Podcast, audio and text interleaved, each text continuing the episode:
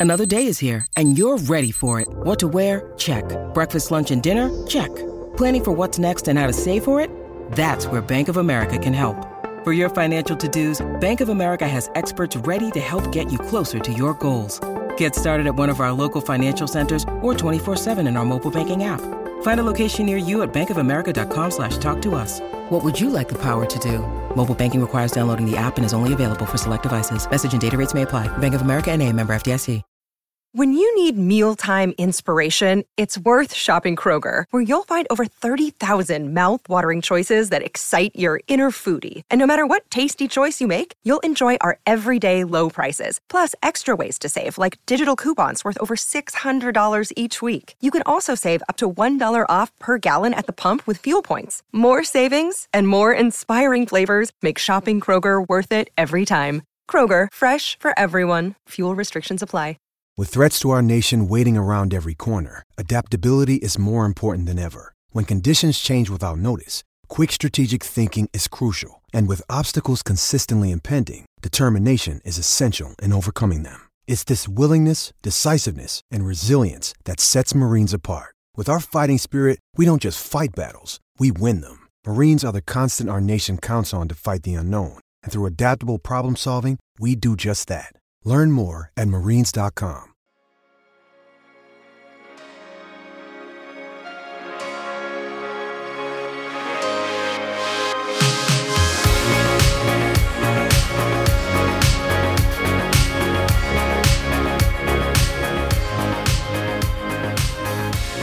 Hello, and welcome to Talking Hockey Sense. I'm Chris Peters. This is episode 33 of the podcast. Thanks so much for joining me. It's uh, a bit of a somber podcast today. Uh, I'm sure that you've already heard that the World Juniors is not happening anymore, canceled. Uh, COVID 19 strikes again, the Omicron variant proving too great uh, of a challenge to continue the World Junior Championship. The decision made by the Double IHF Council in concert with the uh, medical group and the COVID 19 committee um, that, that were involved in, in the tournament and trying to keep everybody safe. And as we now know with the Omicron variant, it's everywhere. It has uh, infected many, even though they are have been vaccinated.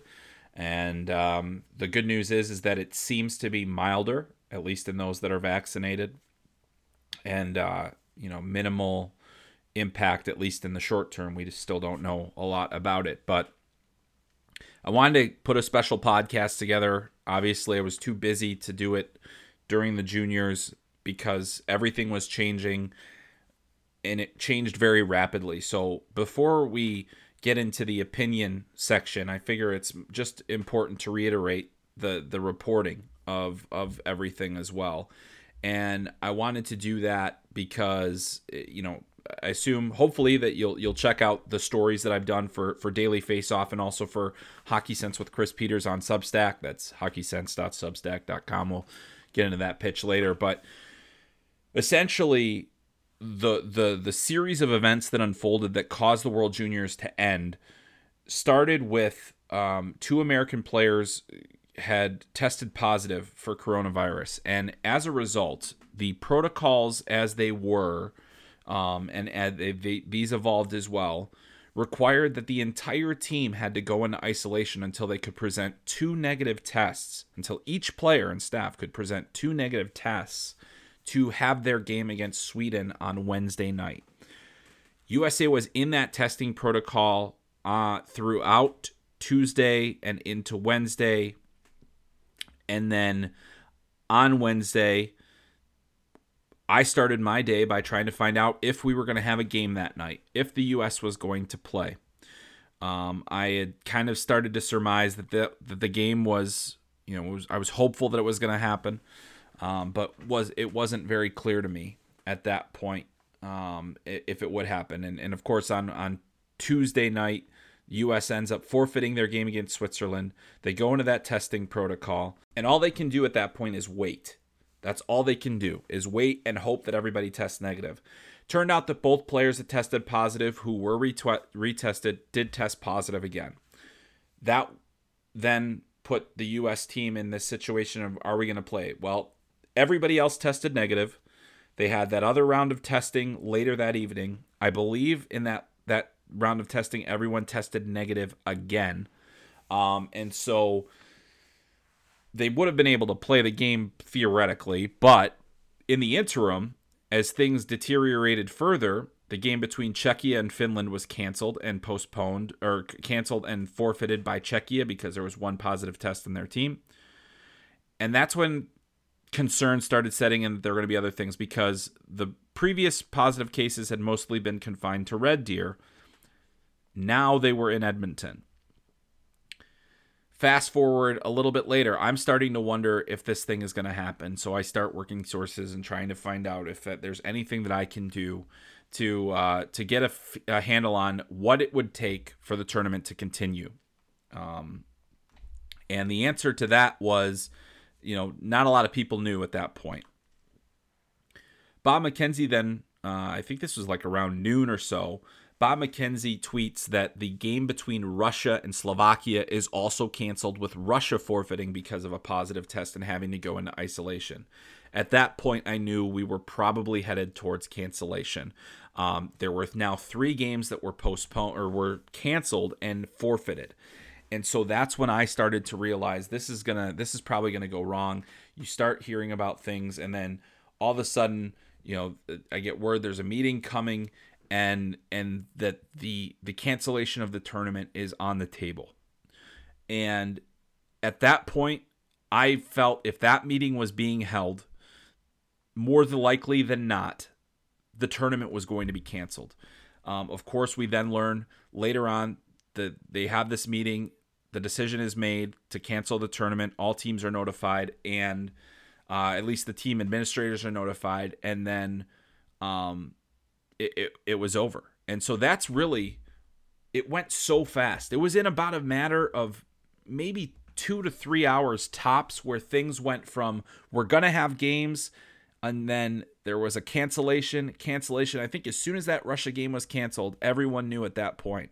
the tournament was compromised in terms of the integrity of the of the actual sport you know, they, they called the sport of integrity in the press release from the IIHF and I agreed with that I thought that was the right decision um, and you know basically with the way that the protocols were set up there was no chance for this to continue the problem is, is that I feel like once Omicron started getting out of control, and you have to recall, all teams arrived on December 15th.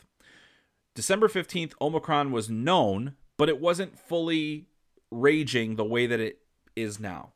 Um, you may recall on my last, uh, you know, I was t- trying to decide whether or not I was going to go to the tournament. I ultimately decided not to go because I thought it was too unpredictable and I didn't want to test positive because I didn't want to stay in my hotel room for 10 days because that was the isolation period and still is. And that is what the players that tested positive are still going through right now.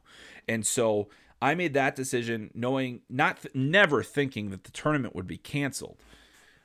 But I want to take one step back just to go back to the the beginning of that because when the teams arrived in Edmonton, based on my sources, it, you know they understood certain things, and there were a few questions. I'll have a question and answer, and I'll have plenty to talk about in that as well.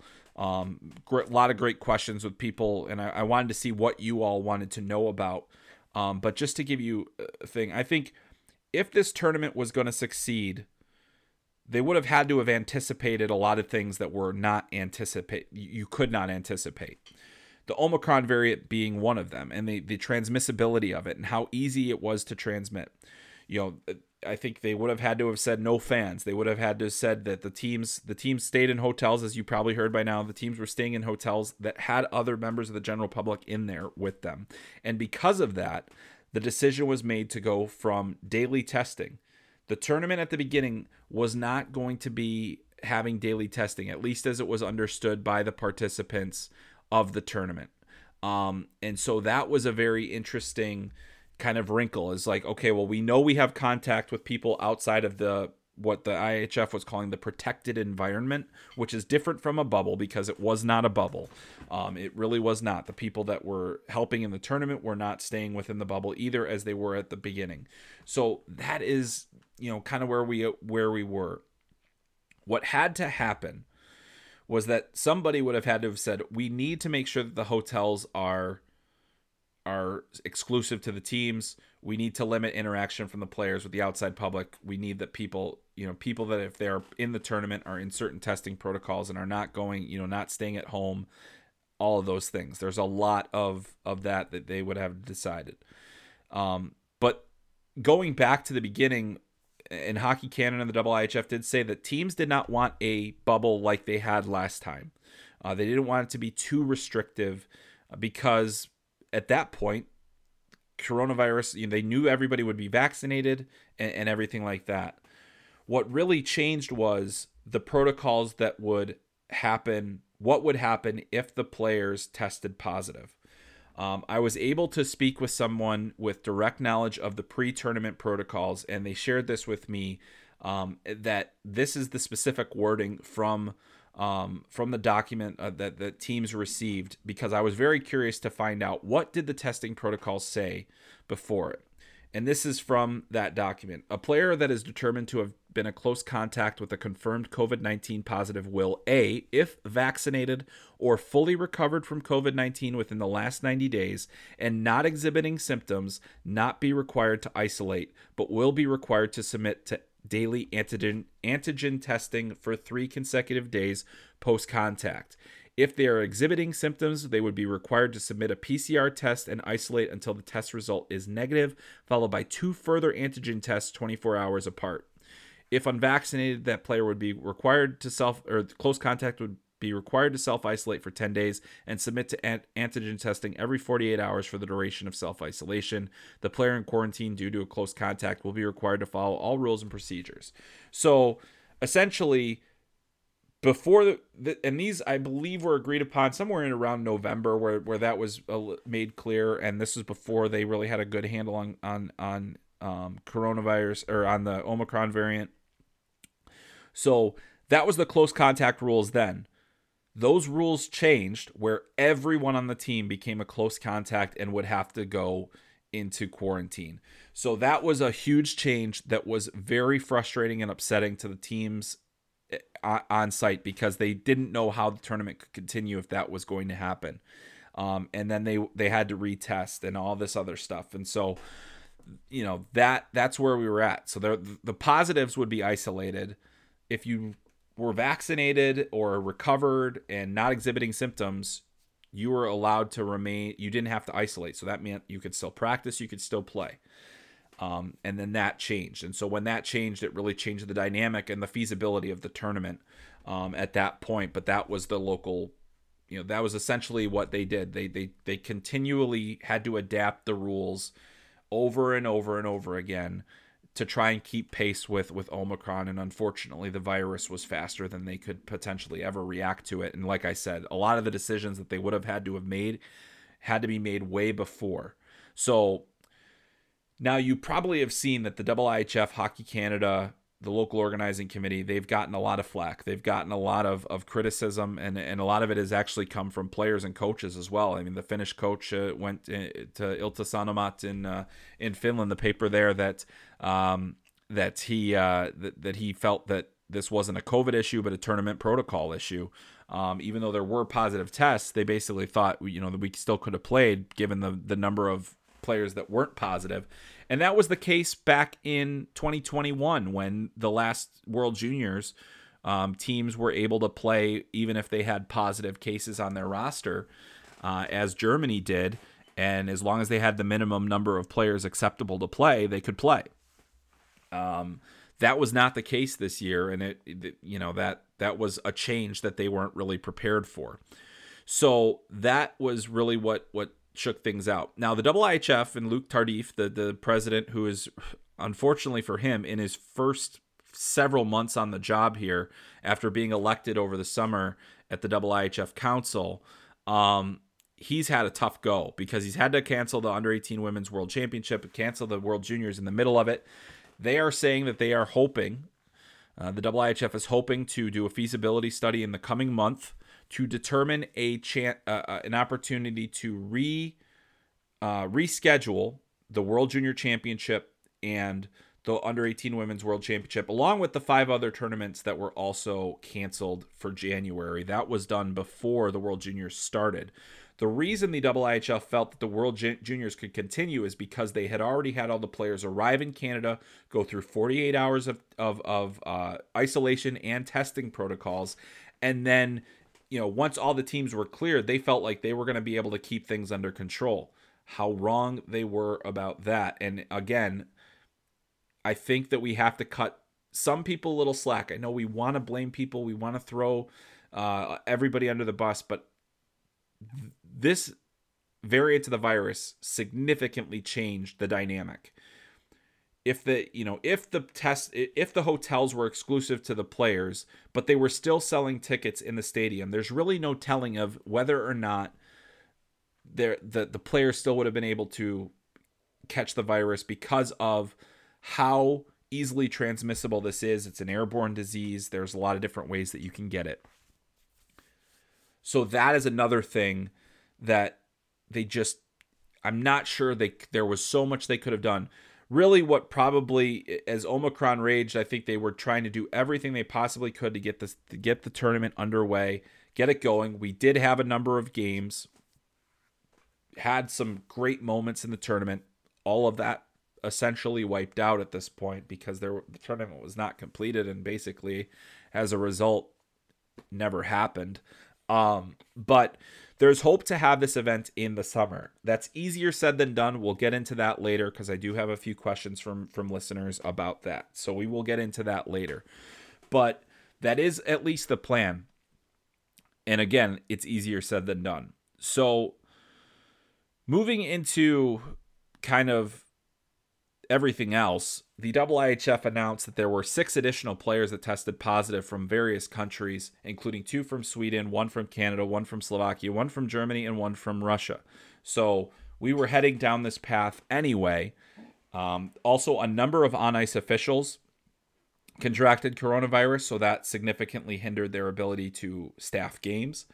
Um, and yeah, I mean, it was a mess. It was a mess it, it was a mess that was exacerbated by something that nobody really could control. And of course, you know, we wish that there was a different outcome, but unfortunately there was not. And I do think that while the teams did not want bubbles, uh, as there was last year, while they didn't want it to be too restrictive, I don't think that having the general public in a hotel with the players was a decision that that looks very good in hindsight. But again, I want to I want to stress there very easily could have been spread in the arena anyway.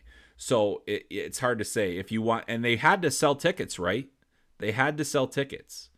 And this was the, the whole reason that Canada had this tournament at all because this tournament was supposed to be in Sweden this year was because they took on the burden of the bubble last year, took on the burden of playing games without fans, took on the burden of the the many expenses with very few revenue streams outside of TV rights deals to cover those costs. So the IIHF decided at the time we felt like hey maybe we'd get out of this pandemic within within the year. Obviously that didn't happen. Great happy 2022 almost. Um you know basically they they said okay well this is our way of of, of replacing that Edmonton was sold. I mean, tickets were sold for this tournament, and then the regulations locally changed that they could only have fifty percent. Um, that meant a lot of refunds and a lot of logistical costs already on top of that. Um, went even further. So it's it's you know it, basically it became a mess and compounded in, in Hockey Canada. Ultimately, you know you can criticize you can criticize the tournament organizers and the IIHF all you want, but you there were consequences for them. So I, I think yes, they're getting a public spanking right now, but more than anything, they're eating a lot of cash right here um, that was spent in the hopes of completing this tournament and ultimately, you know the players felt there was some level of failure. Um, I do think that there were things that could have been done differently. Hindsight is easy. I feel like it's too easy for us to say that at this point, even though I know the frustration of the players and the coaches. I know the frustration and disappointment of everybody involved in the tournament. I know my own frustration and disappointment with how things went. But I do think that we have to be fair in our criticism. And I think that there were elements of this that were preventable, and there were a lot more that weren't. And that's where I think we have to continue to put the focus. I do want to share, however, because I think that it's important to understand the perspective of the people that were there. Some of the commentary that came out in the aftermath of the tournament. I shared on Twitter on Thursday a and two Instagram posts from Slovakian goalie Simon Latkoczy, who is currently playing for the Madison Capitals in the USHL and is committed to play at the University of Nebraska Omaha. Um, and I thought it, he he he gave a very impassioned um, explanation of kind of what they experienced, um, the disappointment, and everything else. So I'm going to just share this and, and, and share a few thoughts on what Simon said here. And this is a remember this is a player that was in there, um, had played in a game, had had had you know he's he's he's had some success at this event in the past. He's a Clark Cup winning goalie with the Chicago Steel last year. Um, you know this is a kid that that really had high hopes for the season. So let me let me just tell you what Simon Latkoczy said if you didn't see this. Um, I would like to say a few words about this World Juniors tournament. It is a joke. Nothing else is true. How is this even possible? Every single player has been preparing for this tournament for days, months, even years. This is the best part of the junior hockey. I was so excited to play at this tournament because I know how many people watch that and how great an experience it is. It is a celebration of hockey, the best players at once all together. Christmas time without families, hard to imagine, right? We give everything we can to to hockey every day. Even spent the biggest holidays without our family. And I can tell you one thing, it is hard. I came here and tried to do my best and this is, is and this is how it is done. This goes on the IHF. They completely underestimated this tournament. The organization from the first day was terrible. I felt like I'm participating in some basic youth hockey tournament. We all know that COVID is the main problem nowadays, but this is nothing similar to with COVID. All of us know that last year the World Junior Championship took place as well in Canada. Same city, same purpose, and it was to avoid COVID and have hockey. Even though there was a team in Germany that had a couple guys that tested positive, but all other players could still play, and we all know that COVID was more dangerous last year. Last year we spent the whole tournament in the bubble, just our hotel and the rink. It was crazy, but it worked. The people who worked for us in the bubble were with us all during the tournament. They did not go home at all. When I compare this it to this year, we came a couple days earlier and quarantined at our hotel to make sure that, that there was no COVID after traveling. Great. Everything went great. No COVID cases after traveling. So where is the problem? We all lived at the hotel where we also lived where also lived normal citizens. In our hotel was also a barber shop, a restaurant, and a boutique where normal people were welcome to come. The restaurant was packed every night. We were in contact with people who were not part of the tournament all the time. The funniest thing ever is that there was a wedding at our hotel today. What a joke. The people who worked at the hotel or waitresses who worked for us went home every night. True, everyone has been tested every day, but we know that the positive cases do not have to show up right after being in contact with someone. So, how does it make sense? Only a couple players from teams were tested positive. It has never been a whole team or half a team. Why the negative players could not play? Why everyone recommends vaccine when the rules are still the same. Yes, I am vaccinated, and every single player of our team is. Did not make a difference. Why did IHF not try to find a solution to continue the tournament? They already lost a lot of money. Those money has th- that money has been wasted for nothing. They could at least try to figure something out how to finish this tournament. They did not. They decided to end the tournament like it was some pointless couple of games for some random guys who spent the holidays in Canada.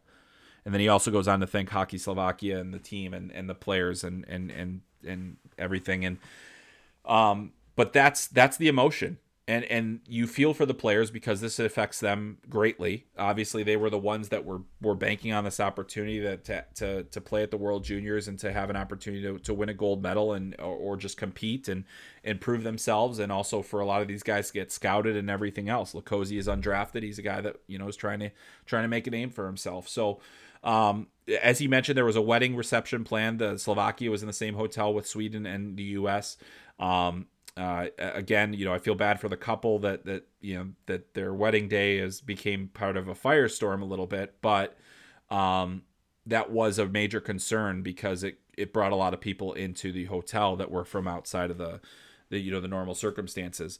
Um, so that was the emotions there. We heard from, as I mentioned, uh, the coach Antti Pennanen from uh, Finland um, said that uh, he's very angry and and that it was a joke and that he felt the organization was terrible and they were playing in in Edmonton where things conceivably were better than they were in Red Deer, or at least there was a little bit better infrastructure there.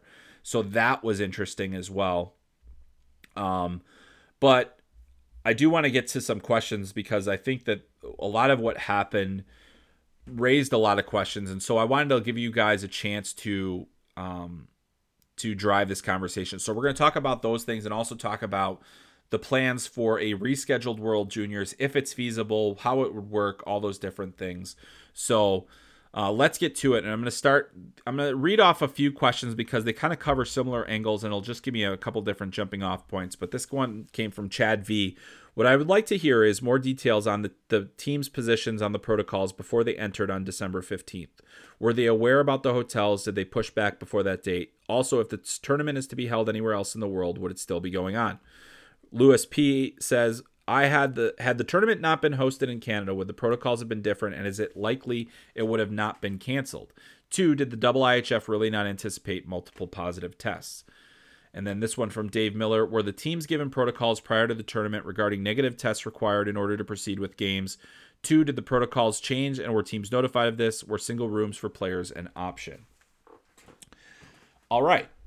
So let's tackle this one by one. Um, is in terms of what the teams knew before they came in, all teams were notified that the, the tournament hotels were not going to be exclusive to the tournament. They would have their own floors. They would have their own opportunities uh, to you know their their own areas. The rest of it, basically, they said you know stay away from it as best you can. However, when they arrived, when the coaches and the and arrived, I heard from multiple teams that they were very concerned that they were a little too close to the rest of the public um, and that there it was going to be very difficult for them to avoid um, interaction or you know crossing paths with the general public. So that was a concern, but there was absolute pushback at from from the federations about bubbling the whole tournament.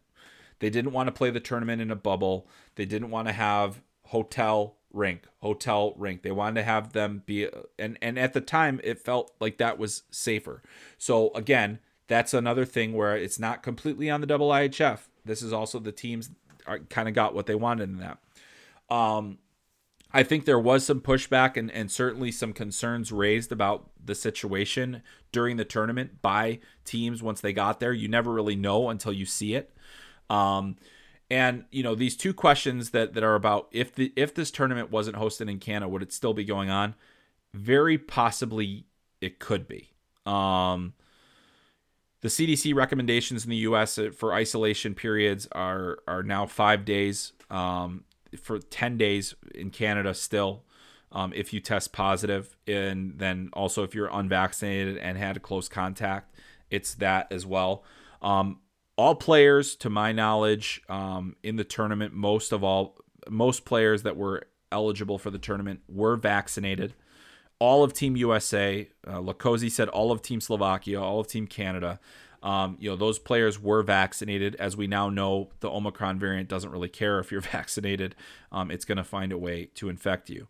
Um, I think if there were as many positives as there has been over the last two days, I do think it would have been very difficult, regardless of where the tournament was held, for it to go on. The double IHF lawyers would be involved, the doctors would be involved, everybody would be involved, and there would be a lot of liability kind of conversations had. Um, and that would probably be what drives the bus is is you know we can't continue a tournament with this many positive cases, close contacts, um, and spread. Um, they wouldn't have wanted players to play while positive.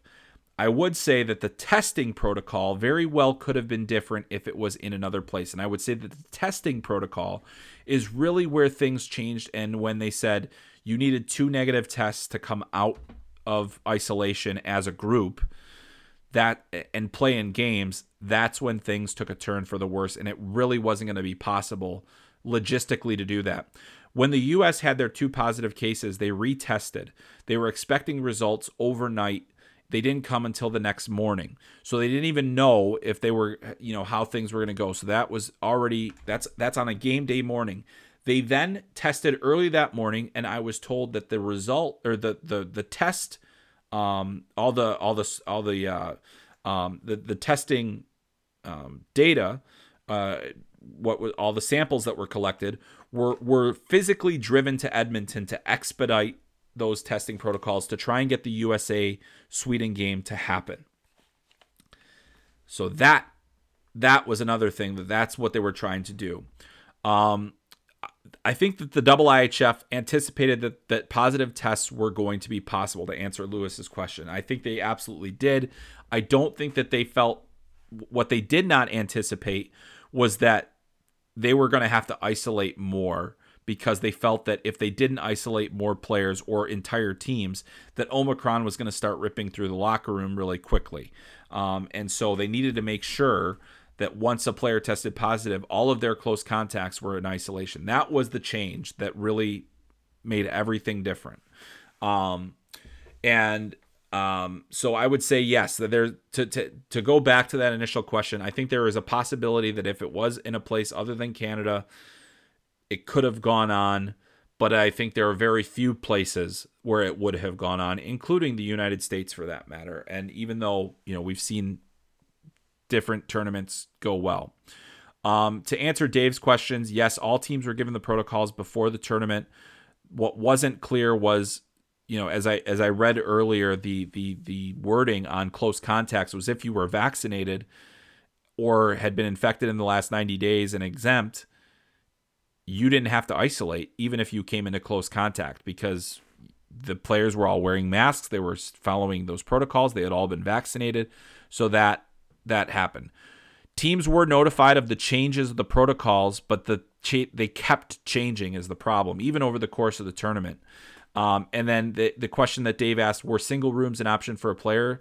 I think that they were in some cases, but most players were roommate had roommates because of you know space restrictions. I, I believe um, I think Scott Wheeler of the Athletic reported that he had spoken with Drew Commesso, Team USA starting goalie, and that he had his own room. Um, and so that was actually, you know, obviously you need to keep the goaltender safe. Uh, but you also got to keep him away from everybody. I think that that was probably the reason, and I, and I imagine that most starting goalies probably did have their own room. This next one is a lot tougher to answer, but it came in via email from Tom in Minnesota, and he said, "I'd be interested interested in your own views on the caliber of leadership from the IIHF this year.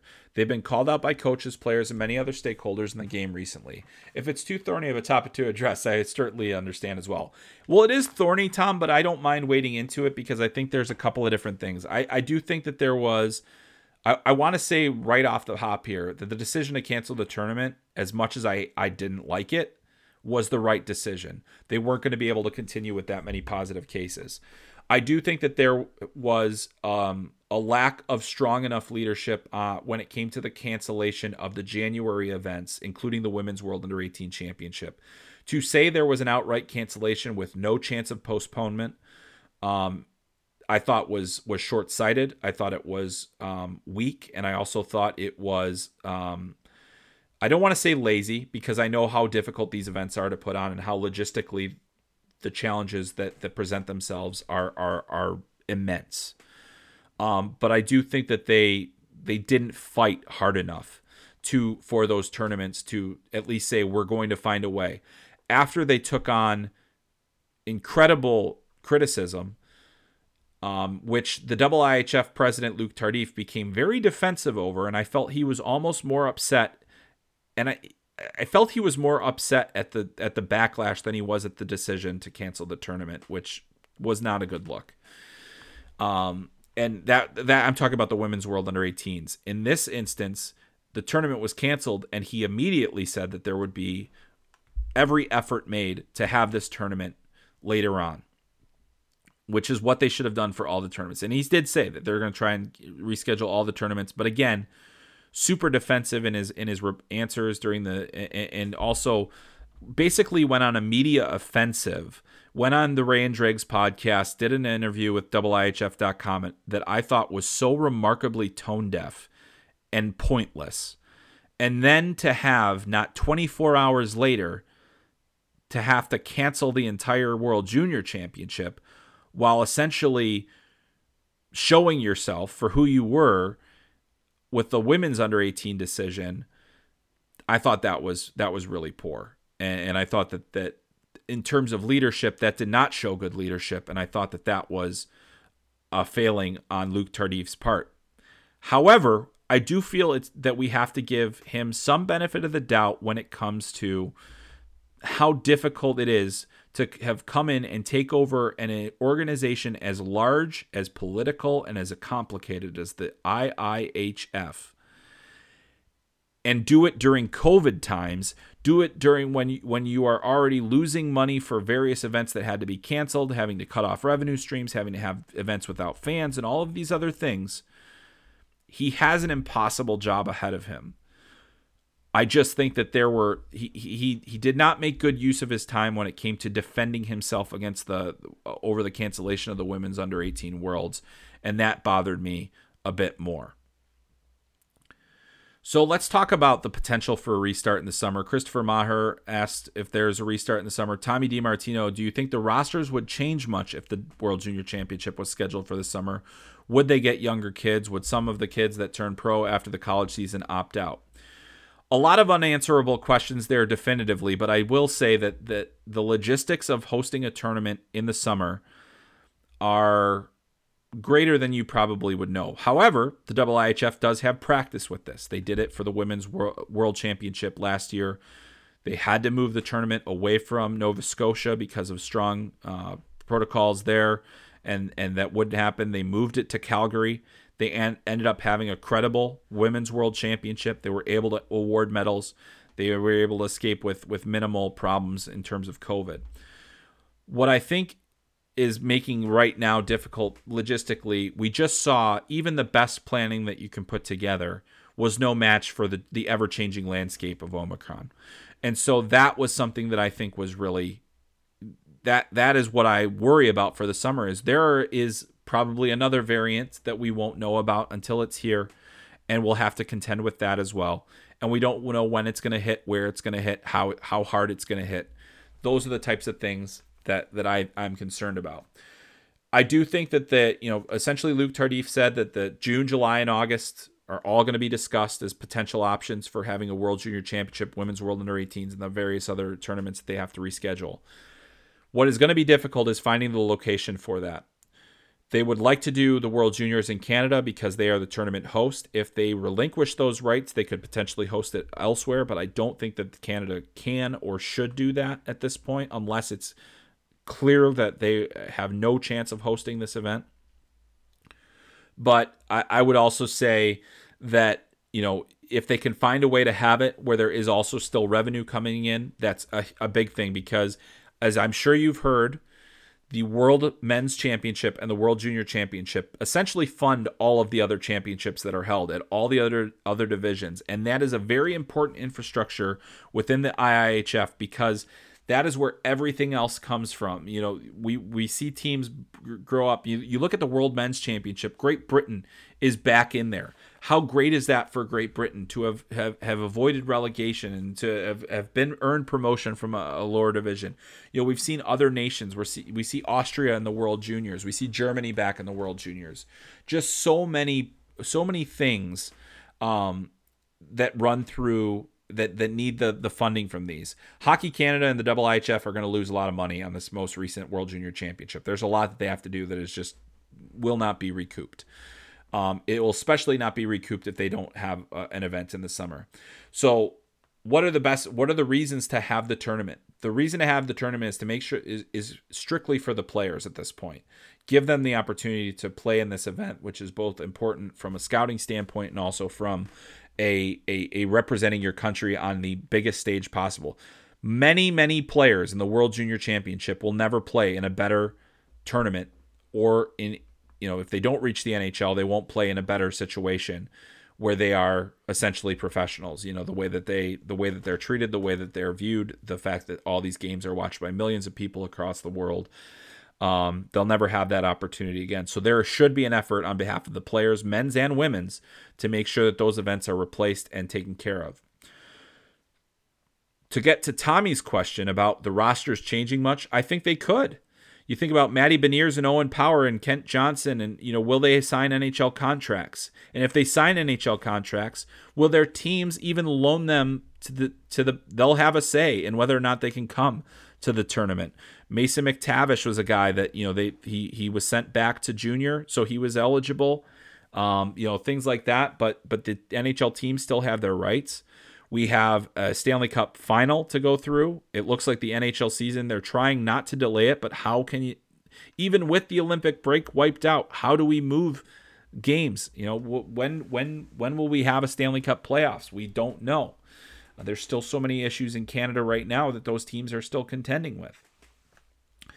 How many, uh, you know, in terms of, uh, you know, how many players are just going to want to break in the summer?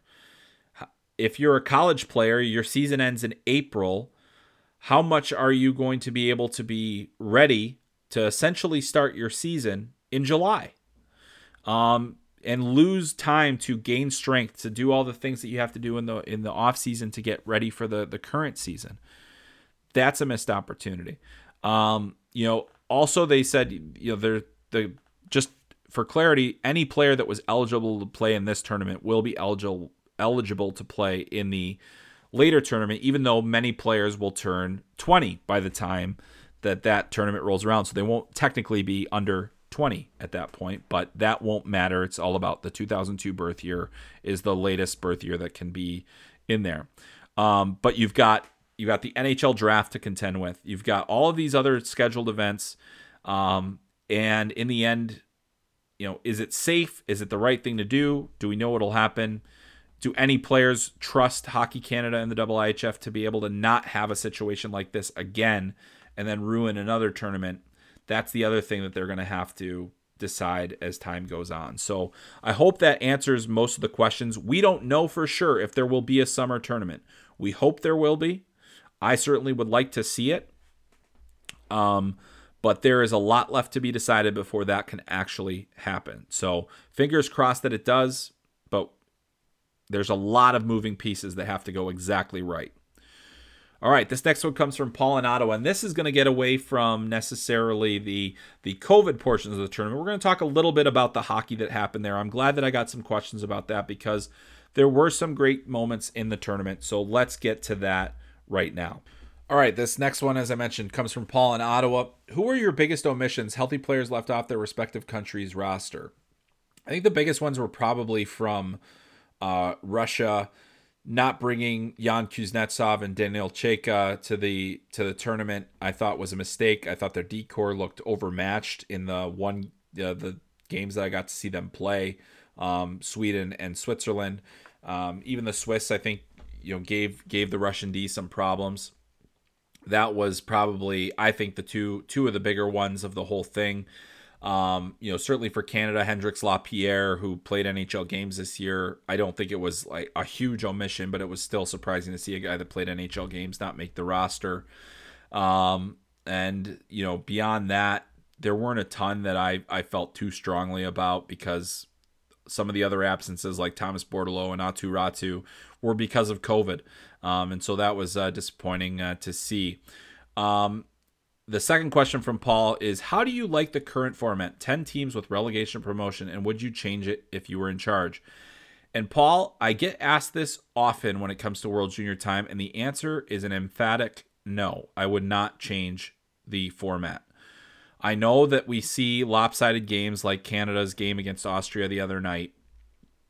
That was definitely difficult. However, I took us some pos- I took some real positives out of that entire process because though Austria was completely overmatched, they never stopped playing. They never stopped playing. Their goaltender was getting absolutely shelled. He stayed in there the whole time, never yelled at his teammates, never shrugged his shoulders, never got completely completely um, you know, rattled, even though he was playing against the best team in the tournament and couldn't, you know, he he was he was he was doing the job. The other thing is that for those players, this experience is valuable. Every coach that I've talked to from places like Denmark, Austria, Germany, um, you know, teams that come in and out, Kazakhstan, Belarus, Latvia, the opportunity f- to play in this tournament in front of these crowds against these players, against guys that'll be in the NHL, is a huge moment for those players. It also helps them prepare for the World Championships because a lot of these players, the highest level that they're going to get after this is the Men's World Championship.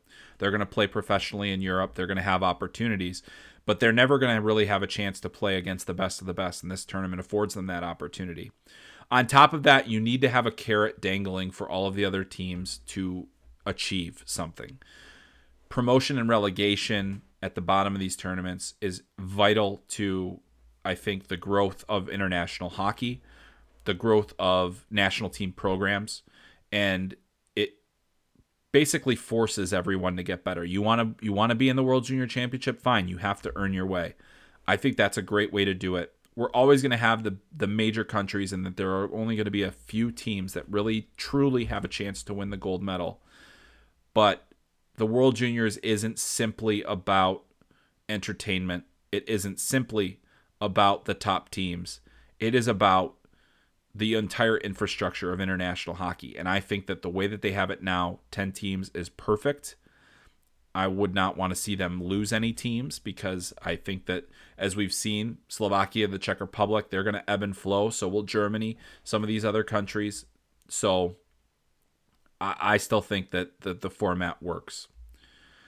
Uh, Chris Pacone asked top five players you thought stuck out in limited limited games. So it's tough because you know I think my my my brain has gone in a different direction. Um, and, and also, I wanted to point out Thomas Erickson asked with limited action, did, we did see who was your top goalie, three forwards, and top two defensemen. Thanks and keep up the great content. Uh, so, since Chris asked me for five players and Thomas asked me for essentially, you know, a five players plus a goalie, um, I'm going to answer them both this way. I think that the, the best individual performances that I saw, obviously Connor Bedard's four goal game was impressive, and, and that was incredible. I thought he was one of the better forwards.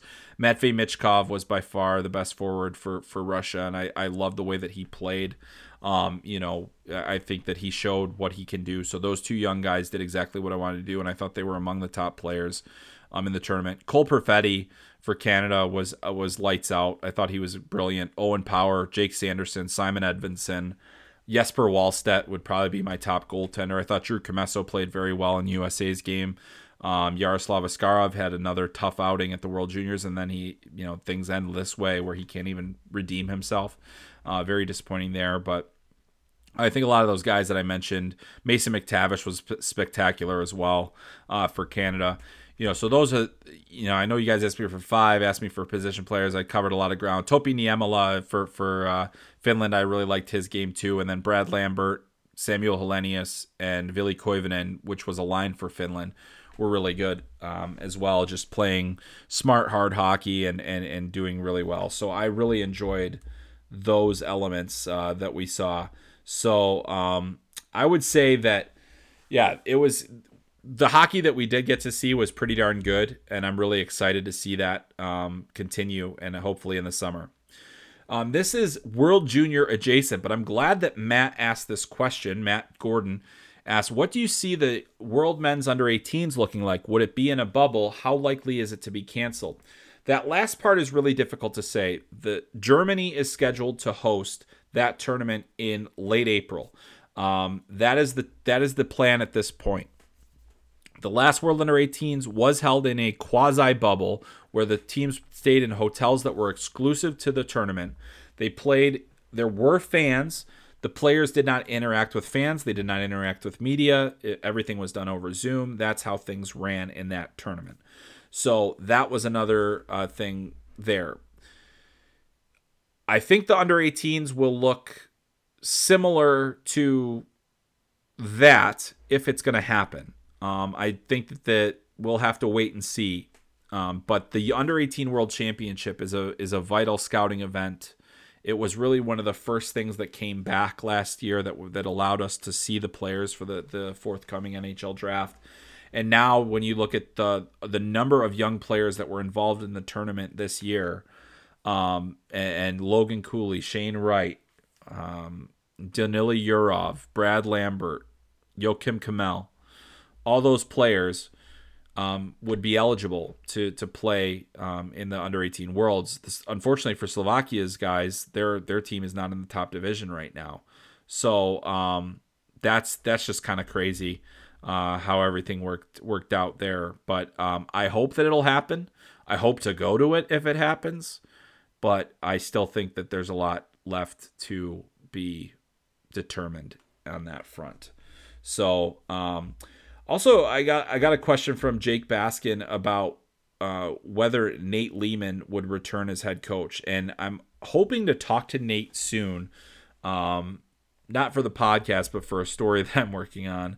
Um, and I don't know uh, if they do the the rescheduled thing in the summer. If he wants to come back next year for some unfinished business, I don't know. It's a big, uh, it's, it's a very time consuming job. Uh, you also have to recall, you know, you, you have to respect the fact that he is a full time coach for the Providence College. I also think that there's a really strong possibility that NHL teams are going to be taking a long look at Nate Leaman as they have the last couple of off seasons, and that he could very well move into the NHL by that point and wouldn't be available. So there are a lot of different things that come there. Um, you look at they got the entire staff back from last year's team: Steve Miller, Chris Mayotte um, David Lassonde, and you know they, they had they had a really good staff um, of people. Teresa Feaster as well, um, and, and, including the support staff. So they they had a good thing going, and I think that they they are feeling like they very much have this unfinished business. So maybe if they reschedule for the summer, we could see Nate Leaman behind the bench. Maybe not. We'll have to wait and see. Um, but I think he's a great coach, and I think that he did a really good job with this U.S. team um, and, and, and I liked the way that they had prepared and and everything else. So, um, real good team, real good opportunity, um, to to have, uh, to probably uh, you know competed for a gold medal. It would have been real tough to get through Canada, but now we're never gonna we're never gonna know unless we get it in the summer and it's all the same players. But I don't think that that's necessarily the way it will be. Um, you know, it's been a tough couple of days. Uh, you know, I, I don't, you know, I may have broken the story and all those things, and that's you know good for professional side of things. But it's been really bad to lose the tournament. Um, and my heart goes out to the players because that's who it's about. That's who it's for. And to see the disappointment from all of them, to see the disappointment of the coaches, um, that's what everyone was trying to avoid, and they and and they couldn't. I think this is also another example of of the things that COVID has has continued to take from us. Um, it's been a lot of take, and we've tried to do what we can by, you know, many of us getting vaccinated, many of us making decisions to to you know stay inside, mask, and all those other things. And it's very exasperating at this point that what we've done over the last almost two full years hasn't been enough. It's very challenging to get through that um, and, and, to to fully understand that and to um, you know see see not knowing where where the end is at this point. I also think and and I know this is this is where things get a little bit prickly. I think that we're reaching a point now where we are going to have to make some decisions on calculated risks and things of that nature um, and how we continue to go about our lives living with COVID. Um, fully understand. I, I think that we should continue to listen to the doctors. We should continue to listen to the people that that that are trained in this. But I also think that we have to make some compromises along the way, even though the virus doesn't seem to want to let us do that. The good thing about the Omicron variant so far is that it doesn't seem that bad in terms of when you get it, you know, you will have some symptoms, but they might be more similar to a cold and things of that nature. And I'm not trying to minimize the fact that COVID 19 is a very deadly disease that can kill people and has killed hundreds of thousands of millions and all these other people. Um, you know, it's it's it's terrible. But as we've seen, like you know, if if depending on where our priorities are in terms of uh, what we can do with with testing and limiting spread and all those th- things um, you know the continued asymptomatic testing of players while is a is a preventative measure um, is also you know not what the rest of the general public is essentially doing. Um, so you know because they're athletes because they're young people i think that we have to protect them in certain ways but i also think that um, when it comes to testing and as particularly of the asymptomatic um, there could be, you know, there could be more. We're going to lose more things. Um, and I can't go to the local hospital to get a test unless I've, you know, presenting symptoms or had a confirmed close contact. So that's you know that's that's what we deal with in the general public. Athletes are dealing with daily testing um, and you know this it, it, is it is it tamping down the spread? Is any of that actually doing anything to work against the spread? And if if we want to have events and and losing the world juniors right in the middle of it is kind of a flashpoint. Yes it's a canadian driven event in terms of interest but it is a world event where we had players in a, relatively low risk um, cohort of of of individuals, but of course there were coaches that certainly were older and could have been higher risk as well. So respect for that. Um, and and to have it wiped out in this way, I think it's at least going to have to force people to start thinking about okay, how do we move forward, and and is there a path forward? Is there something we can do differently um, to be able to play the games, to be able to give these players the experience, to be able to give them the opportunity to uh, represent their countries or to just play for their regular teams and not lose games and to be able to continue in their development. And I'm talking from the top level all the way down to the grassroots. Um, I've been extremely cautious throughout this entire pandemic, fully vaccinated, boosted, all those things. I've tried to do everything as close to by the book as possible, um, and, and have done done so with for my family. I made the decision to not go to the tournament based largely on my concerns about the Omicron variant and and and the fact that it was spreading so quickly. But I do also understand that there's got to be a point where we we do have to end up living with this and we do end up having to to to make compromises um, and also assume a certain level of risk. And I, I, you know, if if I'll continue to listen to the doctors, I'll continue to do all that, but but I also understand now that you know having as we continue to lose things and players lose out on experiences, opportunities. Um, I do think that there is that, that we do have to start viewing the impact of that as well as the health situation. I don't have all the answers. I certainly am not a doctor. I'm not an expert. Maybe anything I just said didn't make any sense. Um, and I'll wear that if, if that's the case. But it was a tough day. It was tough to see the World Juniors. It was tough when the World Under 18s were, were canceled for a second consecutive year. Um, I just don't think that uh, the way things are going right now, we can really anticipate a, a quick end and a quick solution to anything at this point. It's kind of a bleak way to end things, so I don't really want to do it that way. Um, I do want to say, you know, my hope for 2022, as this is the last podcast of the of 2021. My hope is obviously for a healthier world, for a, for an end to the COVID uh, pandemic, for all those things, for for us to continue to be able to, to live our lives as normally as possible. Um, and I do hope that we do have a World Junior Championship in 2022, way off in the distance there. Um, and we'll see about Novosibirsk as well, because that's coming up too. so, so we've got uh, that. That'll be next year um, eh, for the World Junior Championship, but yeah, it's it's been it's been a wild ride. It's been a really tough couple of days, and I really hope that everybody out there, um, you know, is taking care of themselves, doing everything you can to stay safe, and also um, making the decisions that you feel is best for you. um, and and that you are most comfortable with.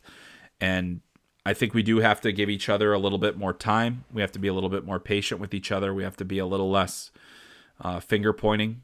It doesn't seem like that's going to happen um, anytime soon.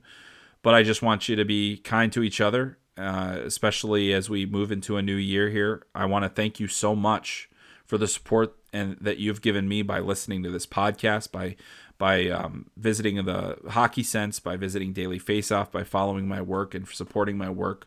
I received a lot of nice messages over the last few days about the coverage, and I'm glad that to, that you enjoyed it, whatever little there was. And cert- certainly, I got to be the bearer of bad news on more than one occasion.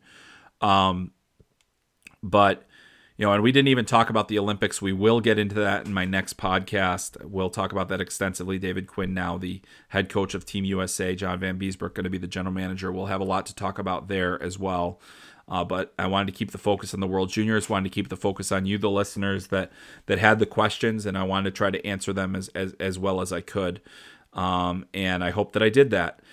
And I hope that you enjoyed the podcast. As as as somber a subject as this is, as unfortunate as it has been these last several days. Um, the good news is is that we're going to turn the calendar here to a new year.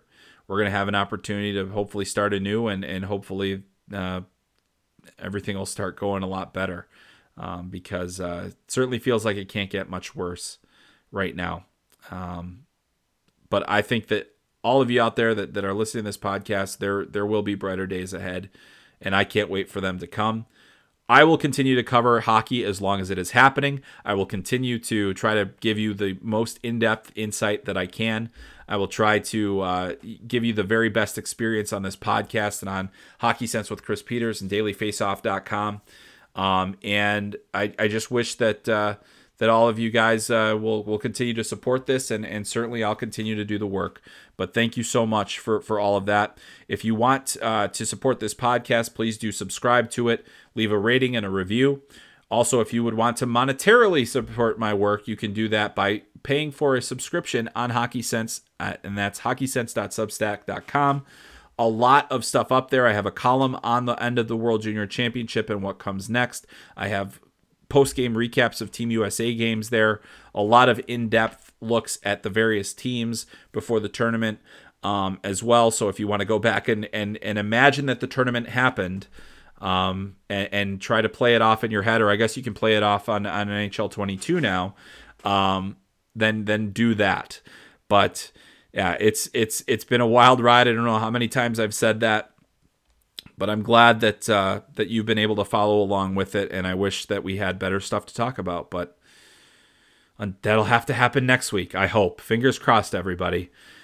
Hope you and your family have a very happy New Year. I hope that you have a lot of fun and and and and are safe on New Year's Eve, and certainly going forward as we try to navigate this ever-changing society. Uh, but let's hope uh, wherever we go next, there's going to be hockey. Thanks a lot for joining me on this week's episode of Talking Hockey Sense. My name is Chris Peters. We'll catch you next time.